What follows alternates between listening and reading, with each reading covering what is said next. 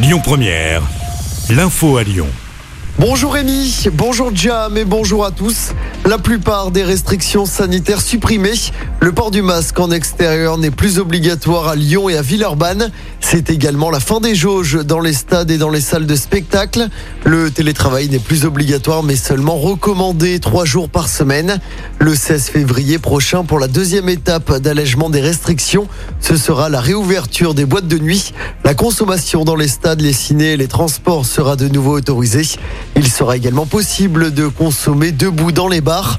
L'allègement du protocole sanitaire dans les écoles est attendu après les vacances.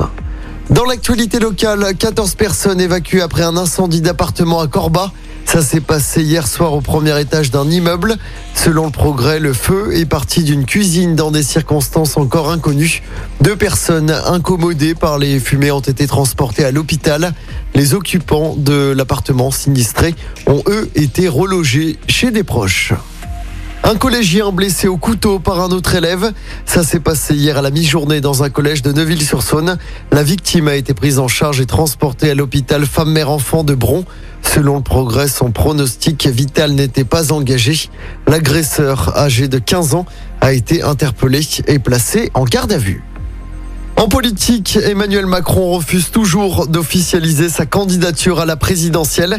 Il attend que la phase aiguë de l'épidémie de Covid soit derrière nous et que la situation en Ukraine s'apaise. Le président l'a indiqué dans un entretien accordé à la Voix du Nord.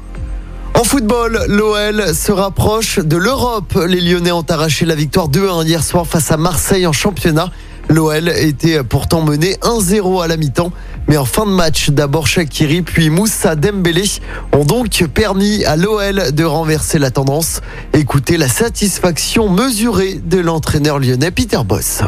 C'est qu'un match très important parce que Marseille c'est un concurrent de nous. Donc absolument les trois points, euh, on est très content là-dessus. Mais un tournant, c'est toujours, tu peux dire ça après la saison. La journée le plus important, c'est la 38e. Mais pour moi, il y a autre choses qui, qui sont plus importantes. Là, on a souvent avec vous parlé le dernier quart d'heure. On a, on a perdu beaucoup de points, je pense 12. Là, aujourd'hui, on a marqué deux buts dans le dernier quart d'heure. On n'a pas pris un but. Trois matchs gagnés de filet et que deux buts incassés. Et grâce à cette belle victoire, l'OL remonte à la septième place et revient à six petits points de Marseille, actuellement troisième. Les Lyonnais se déplaceront à Monaco samedi soir en championnat. Et puis toujours en sport, en basket, nouvelle défaite de l'Asvel en Coupe d'Europe hier soir.